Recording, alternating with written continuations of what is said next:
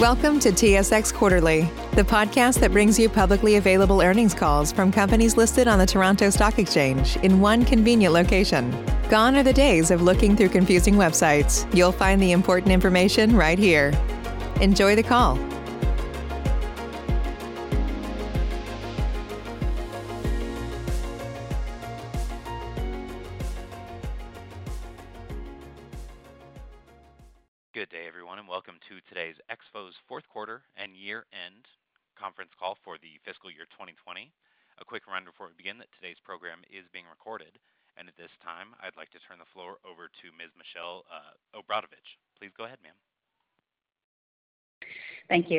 Good afternoon, and welcome to Exfo's fourth quarter and year-end conference call for fiscal 2020. With me on the line today are Philippe Morin, Exfo's Chief Executive Officer, and Pierre Plamondon, CFO and Vice President of Finance. Germain Lamonde, Exfo's founder and executive chairman, will also be available to answer questions during the Q&A period. A reminder that this conference call will include certain forward-looking statements and or estimates concerning our intents, beliefs, or expectations regarding future events that may affect EXFO. Please note that such comments will be affected by risks and or uncertainties, including the impact of the coronavirus pandemic on our employees, customers, and global operations. This may cause the actual results of the company to be materially different from those expressed or implied today. For more information about EXFO, I encourage you to view our Form 20-F filed with the Securities and Exchange Commission. Our annual information form is available with Canadian Securities Commissions as well. Please note that non-IFRS numbers may be used during this conference call. A reconciliation of these non-IFRS results with IFRS numbers is available in the Q4 2020 news release on our website. And with that, uh, all, dollar, all dollar amounts in this conference call are expressed in US dollars unless otherwise indicated. And with that, I'll pass it over to Philippe Morin, CEO. Very good. Thanks, Michelle, and good afternoon, everyone. In our fiscal year 2020, EXFO experienced the impact of the coronavirus pandemic on the global economy, which adversely affected our revenues and profitability. However, I'm pleased to see EXFO close its fourth quarter on a positive note with strong revenues and strong cash flow from operations. We also made significant progress on our strategic plan in 2020. Our ongoing digital transformation allowed EXFO to quickly adapt to a virtualized selling environment and secure five new service assurance contract wins. Altogether, we generated revenue of 265 million, down 7% annually, with the full second half of the fiscal year affected by the pandemic. Regarding the bottom line, we delivered an IFRS net loss of 9.5 million in 2020, while our adjusted EBITDA amounted to 18.2 million. We reduced the impact of the pandemic through strict financial discipline, including a company-wide hiring freeze. In August, we realigned our resources towards high-growth drivers like fiber, 5G, and cloud-native deployments to accelerate our company's transformation. Investments in lower growth areas were reduced. This restructuring initiatives with expected annual cost savings of $5 million will create a more resilient business model and position the company for profitable growth in 2021. Well, looking ahead, we're excited about the opportunities available for our test and measurement and SaaS product families. With that in mind, let me tell you a bit more about how both groups performed in the past year and their prospects for 2021. In terms of test and measurement, revenues fell less than 4% in 2020. We consider this a solid achievement, considering that preventive measures triggered by the pandemic affected EXFO's ability to ship products and deliver services. Our revenues were also affected by a pause in large-scale fiber deployments in favor of maintenance work. On the lab and manufacturing test side, we delivered robust sales growth and an increased market share throughout 2020, mainly in the Asia Pac region, where demand for optical component manufacturing is strong. Demand for field testing equipment should recover in 2021 with major fiber deployment projects on the horizon, provided that a second wave of the virus doesn't bring extensive lockdown restrictions. We also expect to leverage the pending acquisition of InOpticals to expand our market share in the fast-growing 400 gig and 800 gig lab and manufacturing test markets. InOpticals supplies ultra-high-speed oscilloscopes, bit error rate testers, and other critical test instruments to optical component and network equipment manufacturers. Given the strong need for fiber deployment, which comes from fiber to the home, fiber to the antenna, 5G infrastructure, and data center connectivity, and as well as a strong need for optical component manufacturing, we expect to build on our leadership position in optical testing in 2021.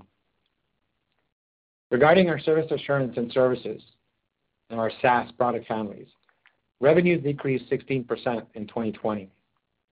In this case, the pandemic restricted our ability to close deals and install systems at customer premises. We also didn't benefit from a large contract for network topology software like we did in the previous year. Our SaaS business did close fiscal 2020 with positive momentum. We secured orders with five new logos, five new mobile network operators in the fourth quarter, highlighting the strength of our service assurance solution and the increased activity in this market. These multi-year, multi-million-dollar deals will increase our SaaS backlog for 2021. We expect this momentum to benefit our recently launched Nova Adaptive Service Assurance platform. This highly disruptive platform is powered by machine learning-based algorithms and automation capabilities to monitor and troubleshoot networks by detecting anomalies and even predicting outages before they occur. These differentiated functionalities have resonated well with mobile operators that are transforming their networks.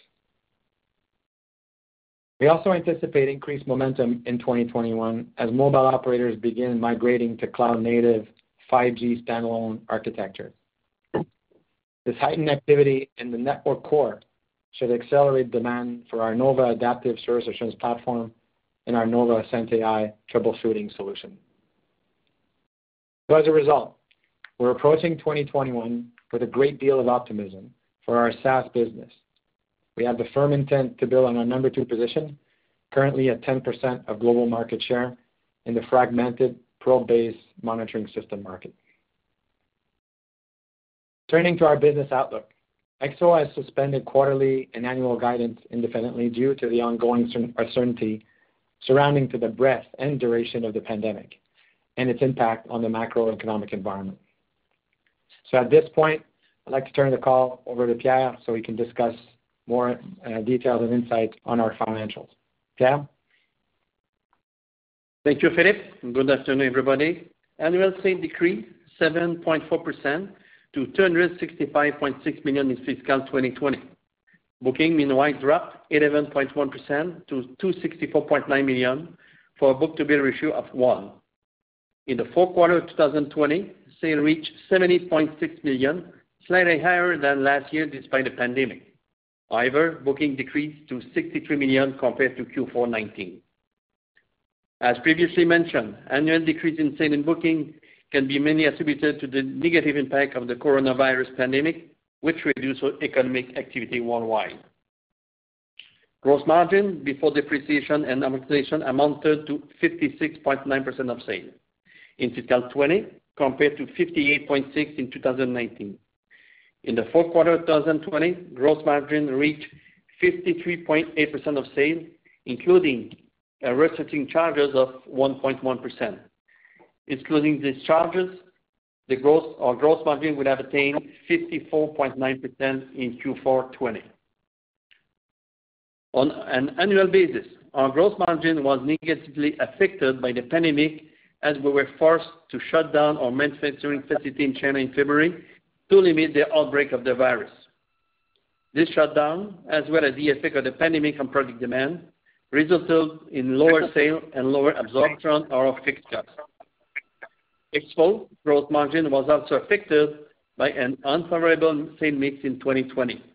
For example, and as Philippe mentioned, we did not benefit from a large contract for network topology software in 2020 as we did in 2019. Finally, our gross margin was negatively impacted by restructuring charge in the fourth quarter of 2020 of 0.9 million. These unfavorable factors were offset by a number of positive items, including uh, in the third quarter, a wage subsidy from the Canadian government amounting to 0.7 million, and the effect of the IFRS 16 of 1.1 million. We believe that our gross margin will range between 57% and 59% in fiscal 2021. Moving to operating expenses. Selling and administrative expenses totaled 92.3 million in fiscal 2020 compared to 98.6 million in 2019. In the fourth quarter of 2020, SG&A expenses amounted to 24.6 million and included 1.9 million in restructuring charges. The 6.4 million decrease in SG&A expenses can be attributed to the wage subsidy provided by the Canadian government of 1.1 million, the positive impact of IFRS 16 on our selling and administrative expenses of 1.5 million, significantly lower travel expenses due to the pandemic, lower commission paid out on lower sale level, and tight control on expenses and uh, hiring freeze. These factors were partially offset by higher restructuring charges in fiscal year 2020 compared to 2019 and salary increases year-over-year. SG&A expenses as a percentage of sales slightly increased to 34.8% in 2020 from 34.4% in 2019. We expect our SG&A expenses will range between 33% and 35% in 2021. Net R&D expenses totaled 45.5 million in 2020 compared to 50.6 million in 2019. In the fourth quarter of 2020, net R&D expenses amounted to 12 million. Likewise, the 5.1 million decrease in net R&D expenses in 2020 can be attributed to the wage subsidy provided by the Canadian government of 1.5 million, positive impact of IFRS 16 on our R&D costs of 0.8 million, as well as less restructuring charges year-over-year of 2.4 million, and again, tight control on expenses. As a percentage of sales, net R&D expenses reached 17.1% in 2020 compared to 17.6% in 2019. We expect that net R&D expenses will range between 16% and 18% of sales in 2021. In 2020, IFRS net loss totaled 9.5 million or 0.17 per share. Net loss in 2020 include expenses totaling 10.3 million, namely 5.5 million in after-tax amortization of intangible assets, 2 million in stock-based compensation costs, 2.4 million in after-tax restructuring charges, and foreign exchange loss of 0.4 million. Net loss also includes 2.4 million for the after-tax wage subsidy granted by the Canadian government. In the fourth quarter of 2020, IFRS net loss amounted to 3.6 million or $0.07 per share, which include an after-tax restructuring charges of 2.4 million or $0.04 per share. In terms of geography, in fiscal 2020, sales in Asia Pacific improved 11.9%, while sales in the Americas and APAC fell 10% and 13.9% respectively, being more impacted by the COVID. Looking at the sales split, the Americas accounted for 49% of sales, EMEA represented 30%, while Asia Pacific totaled 21%. Turning to customer diversification, our top customer accounted for 8.3% of sales in 2020, while our top three represented 18.1% of sales.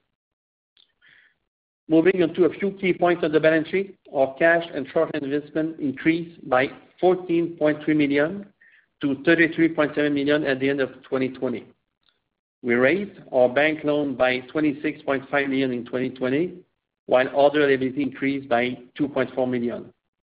These items were partially offset by 2.1 million in cash flow used by operation 7.6 million for the purchase of capital asset, and 5.2 million for the repayment of long-term debt and liabilities. At that time, I will turn the call over to the operator for the start of the Q&A.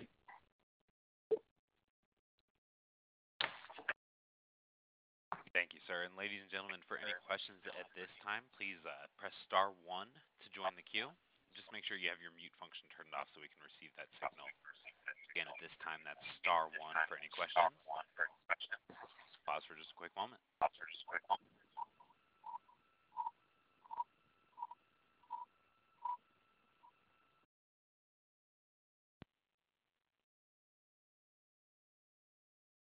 right, folks, our first question then today will come from uh, Thanos Moschopoulos, who's with uh, BMO Capital Markets. Hi, good afternoon. Um, maybe starting off on the uh, five 5G wins you had for the Nova product. Um, any additional color you can provide as far as um, the geographies of those wins? And then also, some color maybe in terms of the key factors that uh, drove the uh, operators in question to choose your solution versus the competition. Thanks. Yeah. Thanks, Thanos. So, um, yeah, these five customer wins were um, against the Americas and Europe. Um, and they're predominantly what we like is the fact that we are able to place uh, incumbents and, you know, and then some of the players that you're familiar with, Thanos, but the NetScout and Parix and exceed and so on.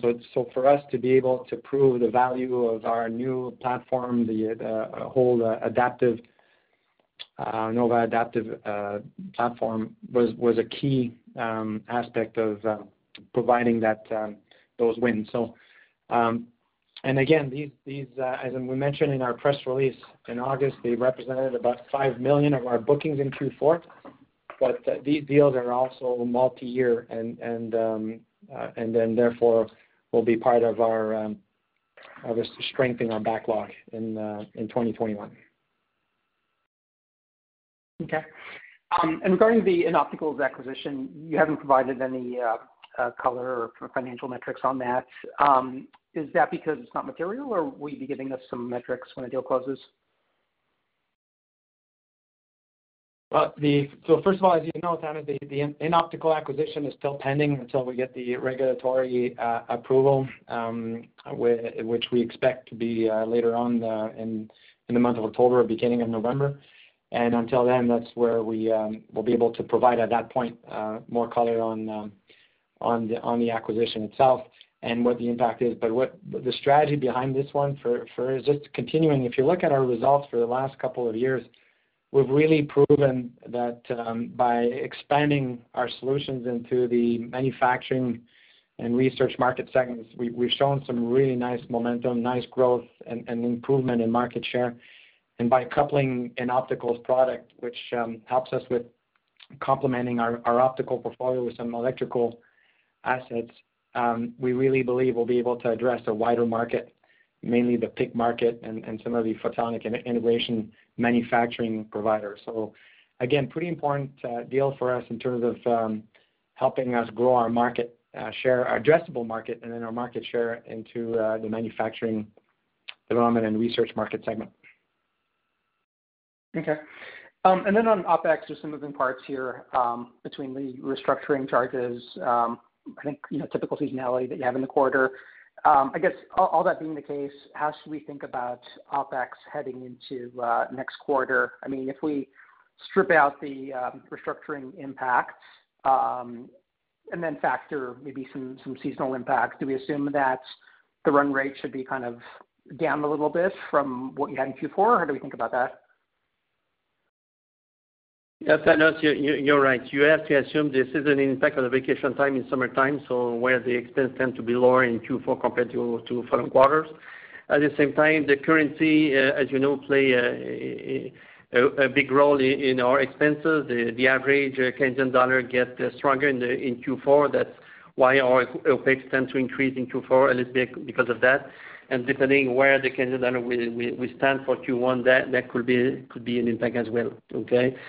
On the other side, uh, with the restructuring plan that we have announced, uh, we will start to see the benefits. We have announced a 5 million cost reduction over the next uh, 12 months with the restructuring plan that we have announced, and we should starting to see some benefit in Q1 with that plan. Okay. Uh, last one for me, um, Philippe, how would you characterize, I guess, um, the current state of field deployments? I mean, you know, with COVID and everything, I mean, are field deployments now kind of progressing closer to normal, um, or is that really a function of the various geography in question? What are you seeing on that front? Yeah. We're starting to see a back to normality now, again, with the kind of second wave starting to come in. That's the kind of caveat I'll put. But you know, when you look at our overall T&M um, portfolio, you know, the high-speed solutions like 400 gig, 800 gig did really well. Our manufacturing portfolio, as I mentioned earlier, did nice growth and market share increase.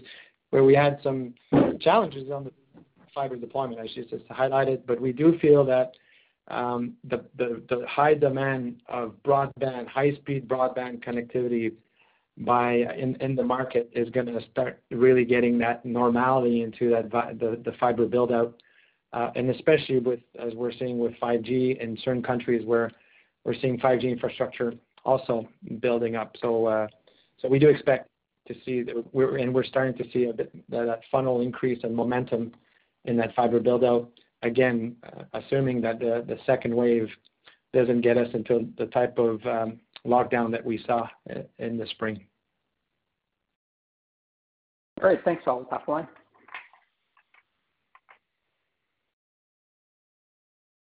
All right. Moving on from uh, Canaccord Genuity, we have Robert Young.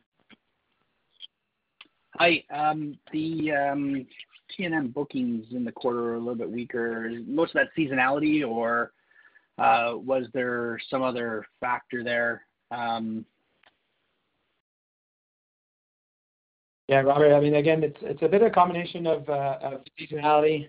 Uh, and then and again, as I mentioned there, but some of the fiber characterization projects that are being impacted, I do think that the cycle to get back to normality, we experienced that into Q4 a bit as as you know, operators are being you know, careful for the health of their employees and their and their contractors, and we saw that impacting that business. Okay. I guess the um, Uh, stresses that uh, work from home trends and whatnot are putting on the uh, the network, um, is that an underlying driver of activity in T&M equipment and handheld sales, or is that something else so that's being pushed out by logistics and COVID? Yeah. Not so Robert, I think that the fundamental demand for for broadband connectivity and, you know, fiber as being a big part of that, and someone could argue that 5G uh, fixed wireless access will be as well.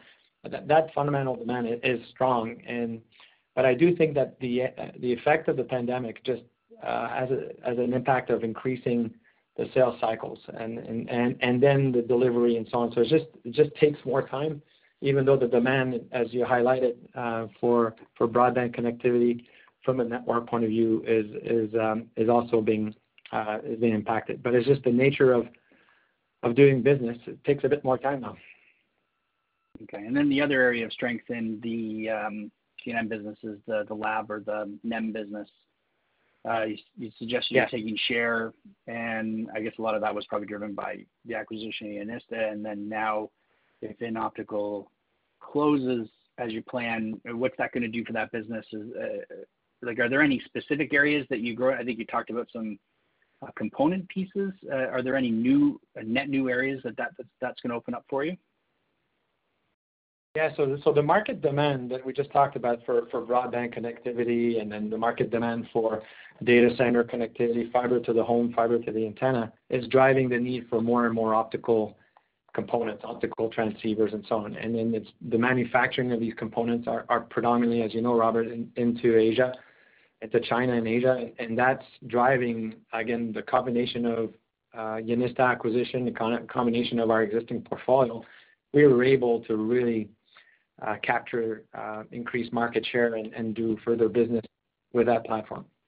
And then with Inoptical, we saw an opportunity um, to really complement our portfolio as more and more of these optical components are moving into um, PIC technology, photonic integrated chip technology.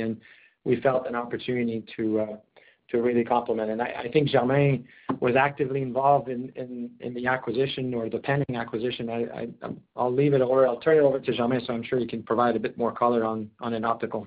Germain? Thanks, Philippe. Yeah.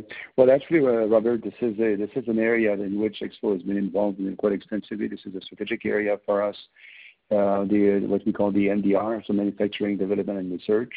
Um, We've made some important moves in the last few years, both internally in terms of uh, internal development, uh, strong focus both in our optical tests and our high-speed test, um, as well with the acquisition of Yenista. So, what we do here with this combination is, uh, by adding in so it's given us one of the most complete portfolio of products within this industry for the very high speed, you know, component testing, system testing, and so forth. So we think that it's an area in which EXFO has done well, and we are expecting to continue to do well as we can now create solutions that are pretty unmatched within the industry with the advanced capabilities that we have. Uh, in opticals is covering uh, a market that's in the range of $150 million, in which basically, um, as a smaller organization, that was difficult for them to really embrace the global market and compete against larger players, which would be the Keysights and Ritsu and a few others. So I think the combination of um, uh, uh, InOpticals with EXFO's capabilities, um, for me, this is what uh, we call oftentimes a triple S acquisition, so very synergistic. So there's a lot of synergies to be to be generated. It's a strategic segment for us, and it's also a small acquisition, so that's the triple S. So it's a small acquisition that we can really leverage to bring and create additional value for shareholders like we did uh, with Yenista. Okay, great. And then um you've said a couple of times last quarter, this quarter, uh, that you're seeing a lot of RFP activity in general and the funnel is growing. And so um uh, in the SaaS business, you had, I think, relatively um, good bookings, um, in the T&M business, maybe not so good. And I was wondering if you could just talk about, um, you know, the trends there going forward. Yeah. So Robert, on the uh, RFQs or activities um, around the service assurance business, we actually continue to see a good momentum there. Um, a lot of customers are now going through, now that they made decisions around uh, who are they gonna be using for their 5G core and their 5G RAN, they're now moving into um, the next phase of the service assurance kind of uh, activities. And we see uh, a lot of RFQs there. And again, the fact that we were able to close five of them in um, Q4. Now, some of them were for 4G technology evolving to 5G, but we're starting to see an increased activity there Uh, across, mainly in our case, um, Americas and uh Europe. And so and that bodes well for us in 2021 because we do believe that, um, you know, customers will, uh, operators are looking at um, some places accelerating their 5G deployment. I was really happy to see the CBRS spectrum auctions, reaching up to $4.6 billion. We're seeing more and more spectrum investment going into this business ultimately uh, will be translated into network deployments and therefore um, more opportunities for us to leverage our solution in that market. Okay. And those those those trends, the RFP uh, and RFQ trends, is that around the SaaS business, or would you say that that's more a factor driving the overall business? And it's predominantly SaaS business because the RFQs tend to be longer. But we do see we had some nice growth on our T&M around 5G infrastructure build-out. So whether it's our fiber product, but the whole optical RF, all of our products we're putting, which is providing a bit more visibility as you install new radio, as you install new fiber. Um we saw some really nice growth again in uh in our platforms on the T&M side, and we believe that's gonna continue as um as the optics move all the way up to the top of the antenna, as as there's more and more deployment of greater density due to 5G. As you know, there's more towers being put in, and it's all fiberized. So it does have a positive impact on our T&M business.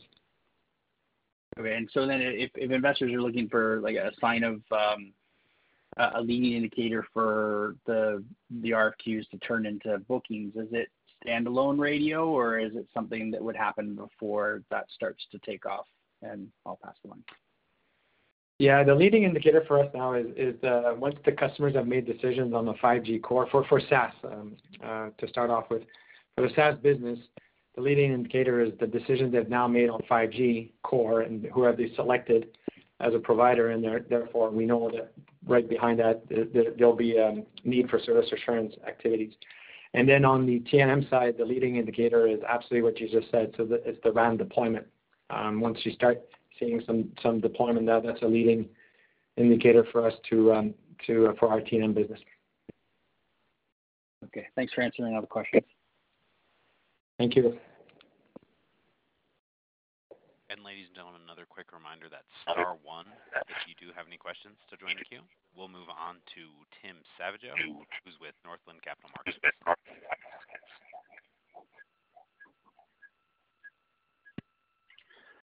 Hello, hello, hello. Hello.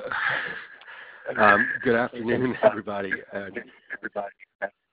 All right, I'll try and struggle through this. Um, My question is on uh, what you're seeing from a spending perspective from your carrier customers.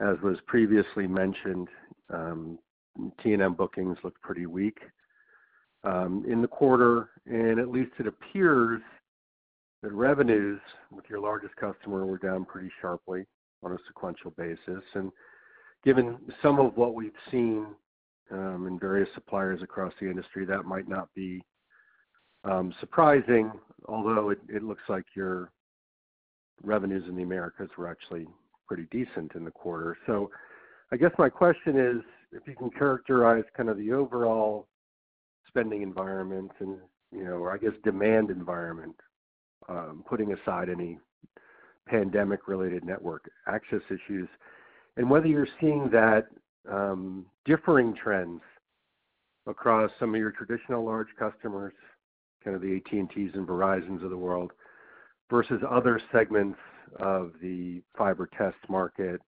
especially with regard to field, whether that's cable, rural broadband, Europe, you've called out strength there. You know, were any of those dynamics at work as you looked at your um, bookings and revenue results in the fourth quarter? Yeah. So, um, okay. So overall, when you look at um, the seasonality of our Q4, it's always, from a T&M point of view, it's always a quarter where um, we tend to have uh, an impact on bookings for the T&M side. So there is that seasonality aspect. Um, what we're seeing, though, in terms of overall demand and as we move into 2021, our fiscal year, is that um, you know, depending on countries and depending on on on um on geographies, we're seeing some acceleration of deployment. Um, I would tell you, we're seeing a lot of activities in North America. We're seeing a lot of activities in um, the Western Europe. Um, but there's other parts that we see maybe uh, uh, more conservatism in terms of the spend. But again, if you look at places where fiber to the home, high-speed connectivity, uh, rural programs being put together by governments, that is really um, the momentum and funnel increase that we're seeing comes from all of these other activities.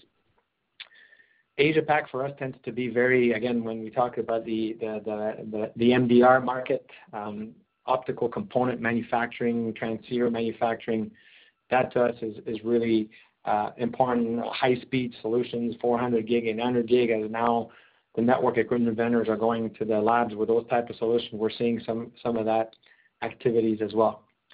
Um, what we're monitoring now is the 5G acceleration. Where will 5G get accelerated or will it get slowed down? And as I mentioned on previous calls, we're seeing certain countries like the U.S., uh, China, um, Japan, Korea, accelerating their 5G investments. But other countries, Um, you're seeing, as an example, a delay of spectrum auctions, a delay like in Spain or some of these uh, countries in Africa and so on, that we'll believe will also have an impact in terms of the um, 5G deployment. So it's a bit of mix, uh, Tim, that I do think that when we look at our 2021, that uh, we'll be seeing some nice momentum behind the whole fiber connectivity, nice momentum around our MDR market. I do think that from our service assurance uh, point of view, uh, the activities around 5G core, uh, 5G RAN for service assurance, we expect that that's gonna really continue to see that momentum um, as we continue to be in our fiscal year 2021. Okay. And if I could follow up briefly. Um so You seem to indicate that seasonality might be more of a factor than in test and measurement bookings than any kind of pull forward dynamic or broad-based slowdown in uh, spend at the larger U.S. carriers. Just wanna confirm that. And then, you know, given the overall nature of your commentary, um, heading into 2021, it sounds like you might expect at least somewhat of a return to kind of a normalized mid-single digit growth rate on the uh, test and measurement side. You probably don't wanna go that far um, in terms of expectations, but um, any comment on that would be great. Thanks. Yeah. So I think the activities in the U.S. continues to be, you know, around the fiber deployment, around 5G infrastructure build-out continues to be strong. Um, As I mentioned earlier, Tim, the sales cycle takes more time to close deals, to get all the POs released, to get all the activities and so on. That just is the nature of having a lot of our customers working from home and it is creating of that. And you compound that with the seasonality is effectively what we saw in our T&M bookings in Q4. Um, so For me, it's, uh, you know, as we get into um, our fiscal year, you know, the whole unknown, and you won't you won't be surprised, but the unknown is around that whole what will happen with the second wave of the pandemic and um and what will um what will be the impact on the macro environment and so on. And that's that's the unknown, and that's what's creating a bit of the the challenge for us to figure out how our business will evolve and or grow in in 2021.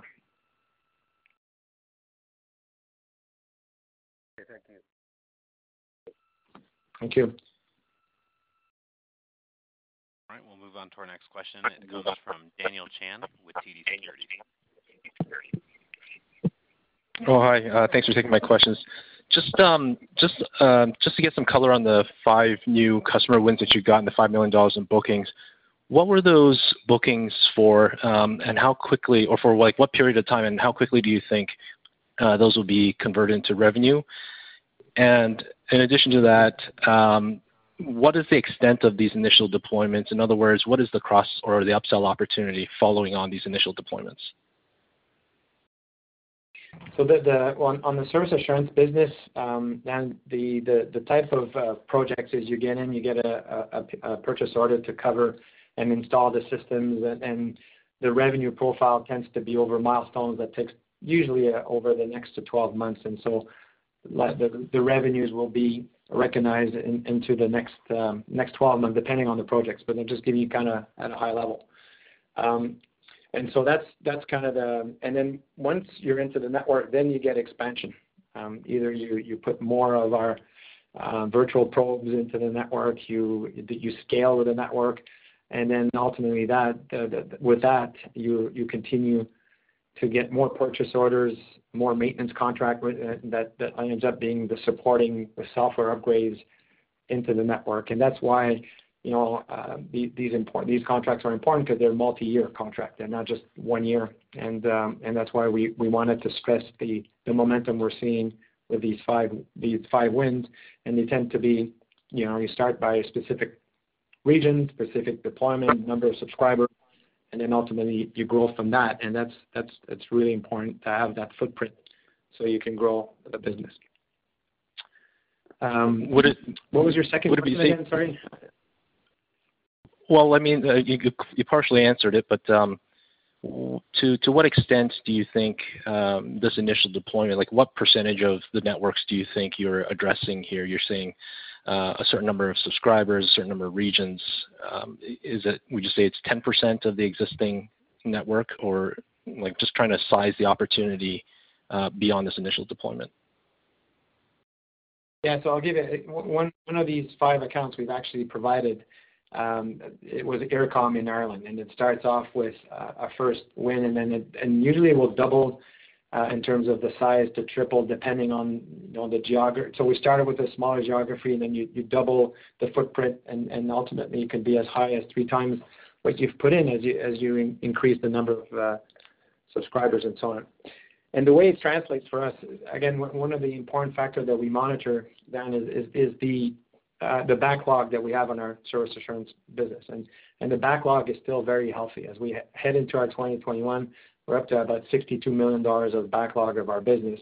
And that includes, you know, projects that you got to do the milestones, but it includes in there maintenance contracts that, that you get on an yearly basis for to maintain the software and so on. So it's that's why it's it's not just about the initial footprint, but then you start adding more more geography, more more subscribers, and then maintenance and renewals, and that's why sometimes it doubles the value of the contract to sometimes triple. Okay, that's helpful. Thanks. And then you also mentioned that um, some of the leading indicators for the SaaS business included 5G core and RAN uh, vendor uh, vendor selections. Is there a particular vendor that uh, you tend to, uh, get better attach rates to, or are you pretty much vendor agnostic? Well, the value that we bring to um, our operator, our customers, is the fact that we are that independent voice that monitors and provides information from an end-to-end point of view, including the RAN, including the core. And often, you know, the operator will pick a RAN vendor, will pick another in the core, and we have that, that capability to provide that end-to-end visibility, the monitoring and troubleshooting. And so we tend to be vendor neutral um, in that context. Um, but we also obviously are always looking at ways of how we can complement some of these core uh, or RAN uh, vendors and how do we actually bring value add uh, solutions by working sometimes more closely with some of these um, core or RAN vendors. But again, we tend to want to be as vendor agnostic as possible because we do provide that additional value. Great. Thank you. Reminder, folks, that's star one for any questions.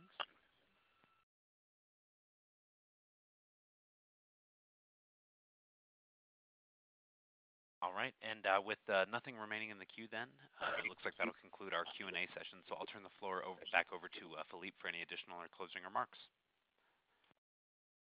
All right. So just a few key takeaways before um, we conclude this call today. Uh, so first, EXFO made significant progress on our strategic plan in 2020 despite the pandemic. We've quickly adapted to a virtualized selling environment, and we consolidated our role as the trusted advisor that generated healthy revenue. Second, uh, we positioned the company for profitable growth by strengthening our focus on growth drivers like fiber, 5G and cloud-native deployments and uh, restructuring efforts, while reducing investments in other areas. And Finally, we're excited about the wealth of opportunities in 2021. On the T&M side, we expect major fiber projects to accelerate with fiber to the home, fiber to the antenna, 5G infrastructure, and data center interconnect deployments. And On the SaaS side, we anticipate order momentum should ramp up uh, as mobile operators begin migrating as I said earlier, to cloud native and 5G standalone architectures. So At this point, uh, this concludes our Q4 2020 conference call. On behalf of the entire EXFO team, thank you very much for joining us today. Again, ladies and gentlemen, that uh, concludes our call for today. We do appreciate you joining us, and you may now disconnect your phone lines. Take care.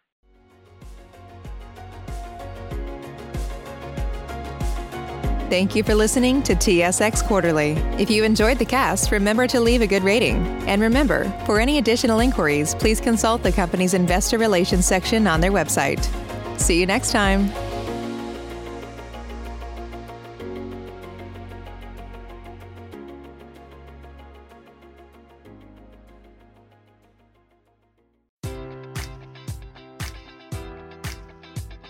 Enjoy all your favorite sports like never before at BetMGM. Sign up using code Buckeye and receive up to $1,500 back in bonus bets if you don't win your first bet. When you register with BetMGM, you'll get instant access to a variety of parlay selection features, live betting options, and the best daily promotions in the business. And with BetMGM at your fingertips, every play and every game matters more than ever. Place your money line prop, or parlay bets with the king of sportsbooks today. Sign up using code Buckeye and receive up to $1,500 back in bonus bets if you don't win your first bet.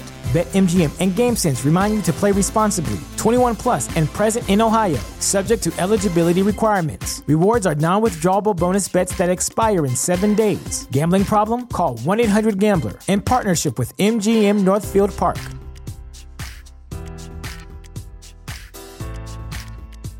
Support for this podcast and the following message come from Corient. Corient provides wealth management services centered around you. They focus on exceeding your expectations and simplifying your life. Corient has been helping high achievers just like you enjoy their lives more fully, preserve their wealth, and provide for the people, causes, and communities they care about. As one of the largest integrated fee only registered investment advisors in the U.S., Corient has deeply experienced teams in 23 strategic locations. Corient has extensive knowledge spanning the full spectrum of planning, investing, lending, and money management disciplines. Leverage Corient's exclusive network of experts to craft custom solutions designed to help you reach your financial goals, no matter how complex they may be. Real wealth requires real solutions. For more information, connect with a wealth advisor today at corient.com. That's C O R I E N T.com. Corient.com.